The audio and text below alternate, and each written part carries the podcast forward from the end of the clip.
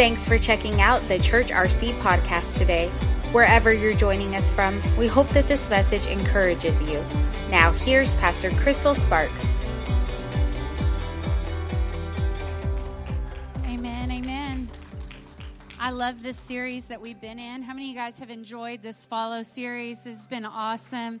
Brian has done an amazing job um, speaking every week, and so I'm excited to get to bring you part three of this series. If you've missed any of the past messages, you can go online and check them out. I've been listening to the podcast over and over again because I think you just never grow beyond grace and you never grow beyond that Jesus, just following Jesus and really grasping that it's not about our behavior, it's not about what we do, but it's all about who He is and what He's done. Amen. We're going to be in John chapter 8, uh, verses 2 through 11 and John chapter 8, 2 through 11. If you're taking notes, and I hope you are, because we have a saying here at the church that paper never forgets, if you will title this message, Follow Freedom. Follow Freedom. John chapter 8, verse 2 through 11, it says this Early in the morning at dawn, he, being Jesus, came back to the temple court, and the people came to him. The crowds, and, and he sat down and was teaching them. When the scribes and Pharisees brought a woman who had been caught in adultery, they made her stand in the middle of the court and put the case before him. Teacher, they said, this woman has been caught in the very act of adultery. Now, Moses in the law commanded us that such a woman should be stoned to death. What do you say? And this they said, trying to test him, hoping that they might find a charge on which to accuse him. But Jesus stooped down and wrote on the ground with his finger. However, when they persisted with their question, he raised himself up and said, Let him who is without sin among you be the first to throw a stone at her. Then he bent down and went on writing on the ground with his finger. And they listened to him. And then they began going out, conscience stricken, one by one, from the oldest down to the last one of them, till Jesus was left alone with the woman, standing there before him in the center of the court. When Jesus raised himself up, he said to her, Woman, where are your accusers? Has no man condemned you? And she answered, No one, Lord. And Jesus said, I do not condemn you either. Go on your way, and from now on, sin no more. Let's read one more scripture before we get started. Romans 8, 1 through 3. This is a pretty famous scripture. It says this There is therefore now no condemnation to those who are in Christ Jesus, who do not walk according to the flesh, but according to the Spirit. For the law of the Spirit of life in Christ Jesus has made me free from the law of sin and death. For what the law could not do, that is, was weak through the flesh, God did by sending his own Son in the likeness of sinful flesh on account of sin. He condemned sin in the flesh. Can we pray together as we start this morning? Lord Jesus, I just thank you, Father, that this is a God appointed word at a God appointed time. Father, I thank you in this house that every ear be open and receptive, that every heart will be softened to the seed of the word of God. Father, I declare in this place that every life will be changed, that no one will leave the same. In Jesus' name, and all God's people said, Amen. Amen. You know, I was going the other day, and my kids don't ride the bus, and um, but we are the crazy people that pick up our kids and take them to school. And any car riders, any car riding moms out there, car riding dads. Actually, I'm just not even going to lie. Brian does most of the driving of the kids to and from school.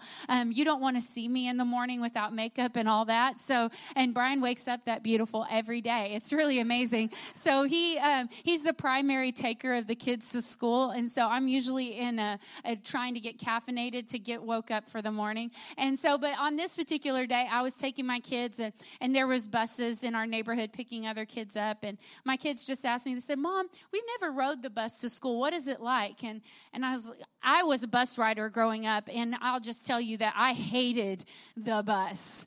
I hated the bus. Any kids hate the bus? Any other kids? Okay, this message is for you. Your parents may start picking you up and taking you to school. Brody loves the bus. Perfect. Brody Tittle. He loves the bus, he says. Well, I hated the bus. And, and where I lived in my neighborhood, we were the first people to get picked up on the bus route. So literally, I was walking to the bus stop when it was still dark outside. And then uh, we had to ride around and pick everybody up before we got to the school. And then on the way home, we were always the last stop. So everybody was off the bus and it would just be me and the last few people at that bus stop. And, and what I, why I think why I hated the bus is because I had a girl named Vera that rode the bus with me. And Vera hated me. I don't know why she hated me, but she had made up her mind that she did not like me. And I, you know how some people, when somebody doesn't like you, it's like they never take sick days. They're always there. It's like you keep praying for them to like move neighborhoods, transfer schools, like get sick with pneumonia, anything. I, am I the only one? And, but Vera was always there. I mean, she had perfect attendance. And so th- I started riding the bus with Vera in sixth grade. So Vera, if you're listening to this word to your mom, good to Glad you're listening. And so thanks for hating me. Um, anyways, but she would pick on me. And, and without fail, not only did she not like me, and I always had to ride the bus with her, Jimmy, she had every single class with me. It's like they just copy and pasted my schedule to hers every year. And I would walk into class. I'm like, are you kidding me? And it didn't matter what I wore. I would show up at the bus stop. There was one time I remember we were ghetto. Um, we were poor people, all the poor kids in the house. Where you at? And uh, I that was back when Keds were cool, and I didn't have Keds, so my parents bought me Teds. And so I didn't have Nikes, I had Mikeys. And so, you know, the off brand. And so I got a new pair of white Keds and I had my socks stacked. Where's all my people at? Come on. And I had my socks stacked, you know, black and white on the one side and white and black on the other because, you know, keeping it fresh with my white Keds. And I felt so cool. I was walking to the bus stop real careful that day because I didn't want to mess up my shoes. And I get there and Vera saw my shoes and she said, You can't wear white shoes after Labor Day. And I was like, Crash. I was like, She's hating on my Teds. And so all this time went on. It didn't matter what I did. She always didn't like me. She was in my athletic class and she would tease the way I ran. She always said I ran stupid. And because of that, I never ran for years. And then one day I decided, you know what? I'm going to run just to prove her wrong. And I haven't stopped running since. I ran four marathons, half marathons in the last year. So take that. And so, but she would be in the cafeteria and she'd watch what I'd eat and she'd pick on me. I'd be going down the hallway thinking, okay, finally I'm free of Vera. And it's like she would just jump out of a locker and just start uh, doing all kinds of mean stuff. She was in my English class. She would make fun of the way I diagram sentences. Who makes fun of people how they diagram sentences? I mean, it didn't matter what I did, whatever I did, it was always wrong. My day began with Vera, and my day would always end on the bus ride home with Vera. You know, and as silly as that is, that's exactly what condemnation is like in our lives. And I think a lot of us, we live our lives with, we won't call it Vera, but these negative thoughts that are constantly looming over us. In Romans 8, it tells us this it says that there is now for now no condemnation to those who are in Christ Jesus. I love the way the message translation says it. It says that when we live in condemnation, it is though a dark cloud follows us everywhere we go. You know, a lot of times in life, I think we live our lives that way. It's like a dark cloud is following us everywhere we go. And condemnation's one job, its one objective is to point out every flaw that you have. Everything that's wrong with you, everything that's not right with you, every mistake that you've made. You know, I was saved for many years and I had been following condemnation. I thought I was following Jesus. And I, I, had listened to these negative thoughts, thinking that it was God telling me that I wasn't good enough, that I wasn't measuring up, that I can never get it right. And I remember one morning I was brushing my teeth and I was hearing these negative thoughts as I was getting ready for the day. You're just not a good mom. You're not a good enough wife. You, wife, you just keep messing up. You're never going to be any good. You're never going to do these things right. And I was listening to it and I was praying like I always did every morning Lord, just help me just be better, please. This is so hard trying to live this Christian life. And I remember hearing God's presence, His Spirit tell me, That isn't me. I wouldn't tell you what you're not. I'm here to tell you who you are. And I remembered for the first moment, I realized I thought I was following Jesus, but I was really following condemnation. I was following those negative thoughts. See, here in the story that we opened up with, I love this because in uh, John 8 4, it says that they caught her in the very act of adultery. In other words, let me just put it this way in the very act keep it PG. We all know what the very act is. I, I want to ask the question to these Pharisees what were you doing in the room when the very act happened? I mean, let's just ask the question that needs to be said. But here's the truth is, is they, to find her in the very act, it means they probably followed her around for weeks waiting for her to mess up. They had walked around waiting for her to make one mistake. And isn't it interesting that when they came to Jesus, they didn't point out all the good things she had been doing? They pointed out the only mistake they could find her doing. And I'll just ask this one step further. Isn't it interesting that they only brought her and they didn't bring him? Last time I checked, it takes two to tango. But condemnation, it, it does this it puts a spotlight on your mistakes. It puts a spotlight on your mistakes. But I love this because here Jesus is, and they say, What are you going to do? And, and he says, He who is without sin, let him cast the first stone. And let's read this again. It says, When Jesus raised himself up, he said to her, Woman, where are your accusers? Has no man condemned you? And she answered, No one, Lord. And Jesus said, I do not condemn you either. Go on your way, and from now on, sin no more. See, Jesus knew that the end of condemnation would be the beginning of her freedom. And if you're going to ever begin to live a free life that God's called you to live, to be able to live in God's freedom and His grace, you have to first realize that no one is condemning you, that God isn't condemning you, and the voices that run through your mind pointing out every flaw, that is not from God. That is evil at the very root. And its one objective is to try to separate you from God and His presence. And so it, I want us to begin to begin to live a free life. You know, it's interesting uh, we were saying bye to people one day after service, and as we always do, and, and people are like, Yes, have a great week. And this lady came by, and we said, Thank you for coming today. And she said, Well, thanks, but I won't be back. And I was like, Okay, well, have a great day. Thanks for coming. And um, she said, I like to go to a church where I feel the weight of my sin heavy on my shoulders. And she said, This church is just too much, you guys have too much grace. Like, I, it makes me feel good and that God loves me. And I like to go to a church where they preach against sin and I feel heavy when I leave. And I thought, man, that is so sad. But can't we just be real? We're addicted to feeling bad about ourselves. Because we think that feeling bad about ourselves means that we're holy and that we're attaining righteousness. But that's not the truth at all. When you feel that heaviness, that's condemnation. Conviction comes on your life to remind you who you are, condemnation comes on your life to tell you what you're not. See, condemnation in the literal sense of the term, what the author is writing here, he's using that word because people that are condemned is saying that they did an act that's worthy of punishment.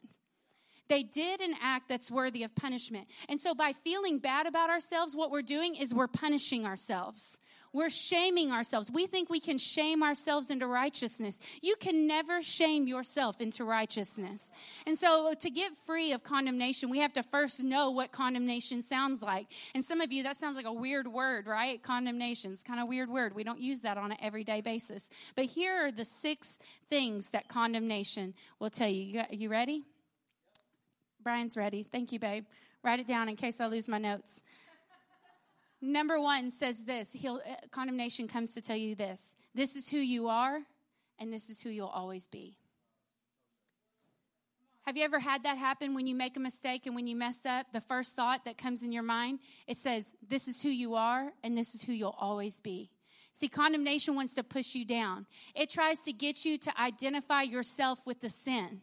See, read this again in uh, Romans 8 3. It says that God did not, did by sending his own son in the likeliness of sinful flesh on account of sin, he condemned sin in the flesh. See, we read this that he condemned the sinner, he condemned sin right? Are y'all following me? He condemned sin. See, we think that we are condemned. No, your sin was condemned. And the Bible goes on to tell us in Ephesians 4 24, you can look it up, it tells us to put on righteousness. Put on righteousness. Paul later tells us in Romans, Romans to cast off every sin and every heavy weight. So, in other words, just as when you got dressed this morning, you chose which shirt to put on, right? You can choose which thought pattern to have. You can choose which lifestyle you're going to have. I'm going to put on righteousness and I'm going to cast off sin. See, my shirt doesn't become part of me when I wear it. It doesn't mold to my body unless you're my son and wear the same underwear for a week. It's questionable. Might be molded to him. I don't know. But even then, it's not part of him. It's something you put on. See, sin, even though I make a mistake, it's something I put on. But just as easily as I made that mistake, I can put on righteousness. I can put on forgiveness. I can put on his love. So the, the condemnation always wants you to think this is who you'll always be. This is who you are. When you start to hear that, remind them, remind condemnation no, I am the righteousness of Christ in Christ Jesus. I am who God says that I am. The second thing that condemnation will come to tell you is that your future is done. Your future is done. It's going to tell you because of your past mistakes, there's no way you can have a great future. See, the sad thing about condemnation is it causes memory loss of everything good that we've ever done. Have you ever been going through and, and you're doing good and you're trying to be a good Christian and then you mess up and you lose it on somebody? I lost it this week at the, at the baseball game. I went wild. I nearly got kicked out of the game. I was literally so mad at the other team. I was screaming at the coach. I was that mom. And then this lady, if you're listening, hello, um, she screams from the other side. She goes, Grow up, lady. This is baseball. I was like, No, you didn't. No, you did not. And I was so mad. My blood pressure was like through the roof. And then afterwards, I was like, man, I'm such a terrible pastor. I'm out there like losing my cool, nearly getting thrown out of a game. I'm y'all's pastor. I'm sorry. I'm passionate. This is who I am. But isn't it funny how condemnation, when it comes in, it makes you forget about everything good that you've done? It makes you forget that used to you would lose your temper, lose your cool all the time. And yeah, you lost it once this week, but you're doing better than what you used to do. And it makes you, oh, you didn't read your Bible today? Yeah, but you read it a few days ago, and that's better than what you used to do. See, condemnation will make you lose track of the good things, and all you can see is the bad. That dark cloud begins to settle in, and all you see is dark around you. But I want to let you know that you are doing great. You're here today which means you're doing something right. I'm proud of you. Number three is condemnation will tell you that it's bigger than you. It's bigger than you. There's no way you can overcome it. It almost breeds hopelessness. It's like it just breeds hopelessness. You look at it and you think, there's no way I could do this. And see, again, the word condemnation says that you are sentenced to punishment for the act that you made.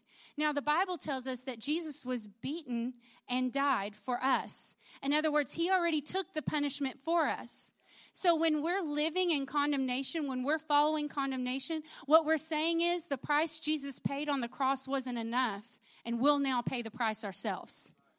We're saying, Jesus, you, you didn't pay enough. I'll just take this one on my own. But let me just tell you, friend, you cannot overcome sin on your own. Grace can overcome sin for you. And it's not bigger than you. Compared to the cross, it is nothing compared to Jesus and all that he's done. Number four, the fourth thing that will happen is it'll tell you that God has left you. God has left you in Psalms 103, verse 12. It says, As far as the east is from the west, so far has he removed our transgressions, our sins from us.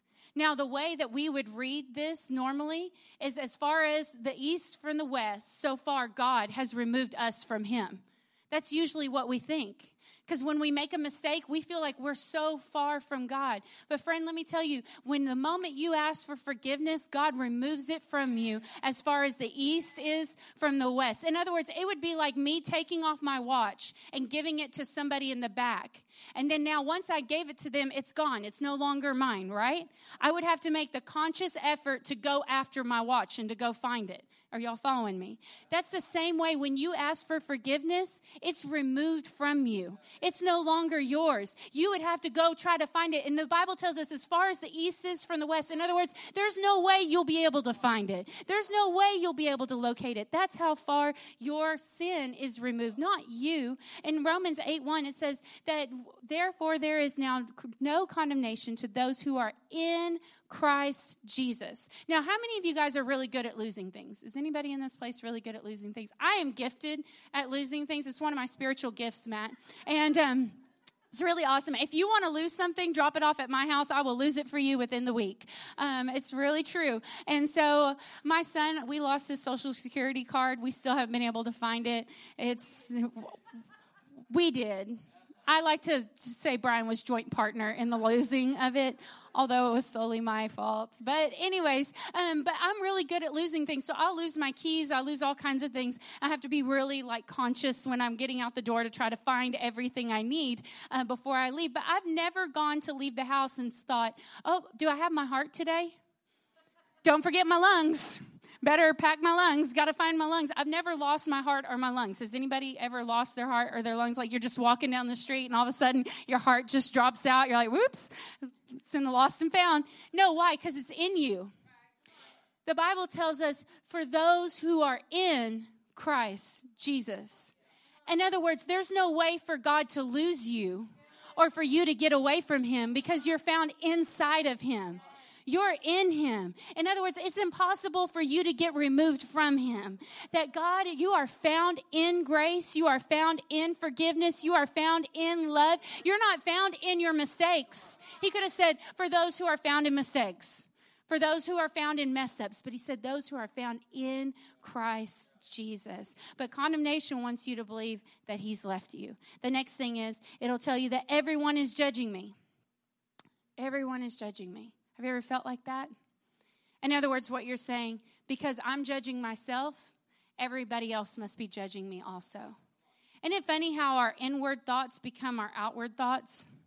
And the thoughts that we're thinking, we assume that everybody else is having that same thought.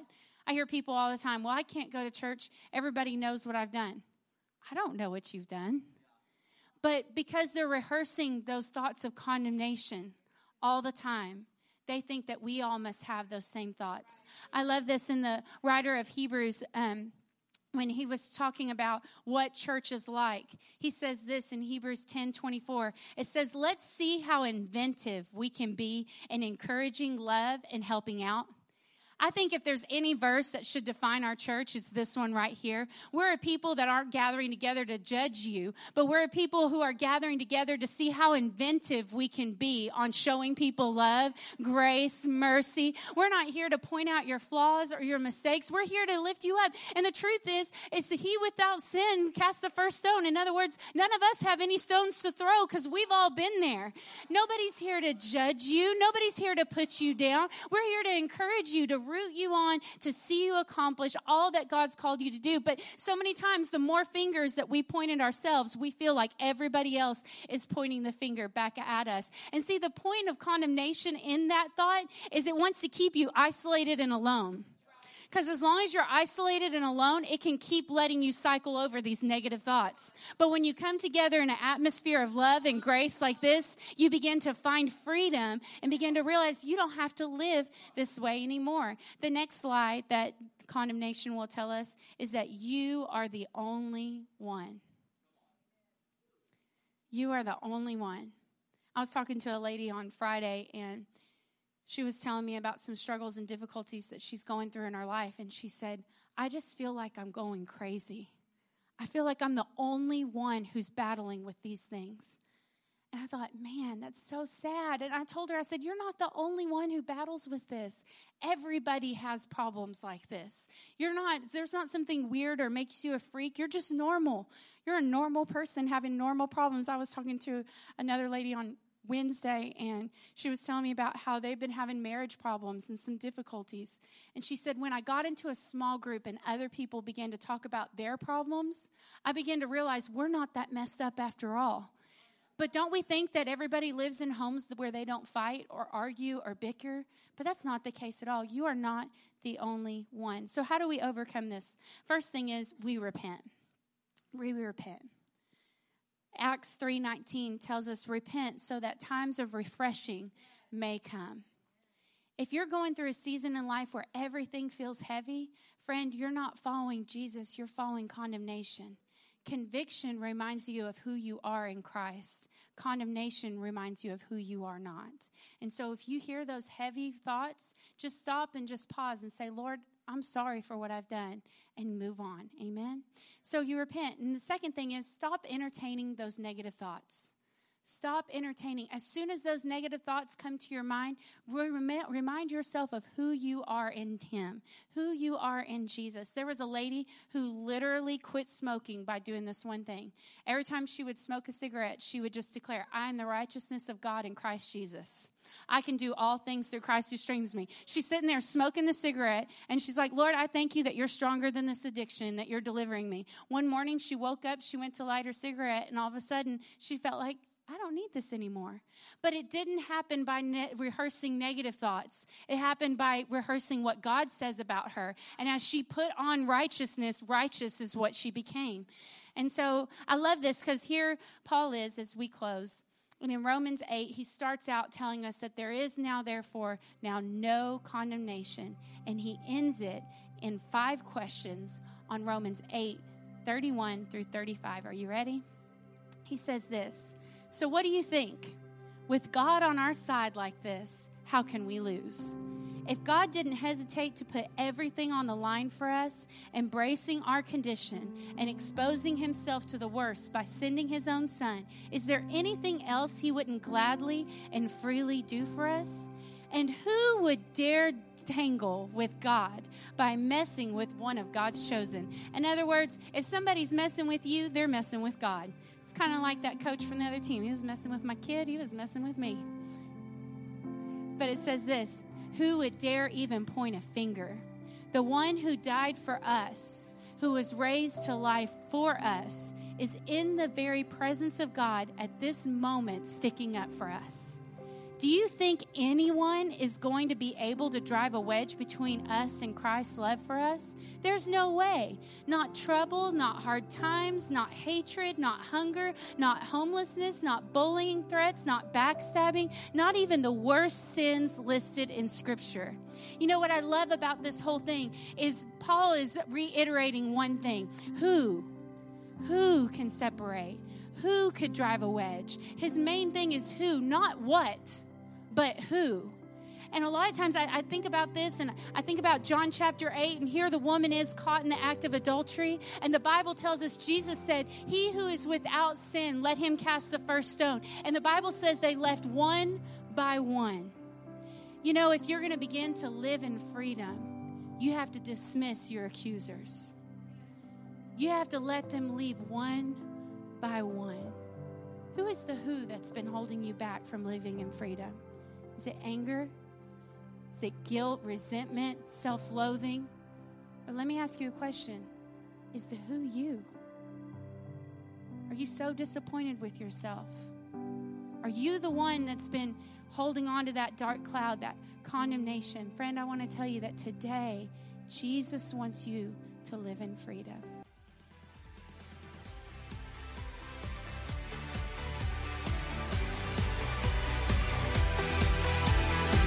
At the Church RC, we aim to help you encounter Jesus. If you want to further connect with us, you can find us online at thechurchrc.com or on Facebook, Twitter, and Instagram at The Church RC. If you have a story to share about how God is moving in your life, you can email us at amen at thechurchrc.com.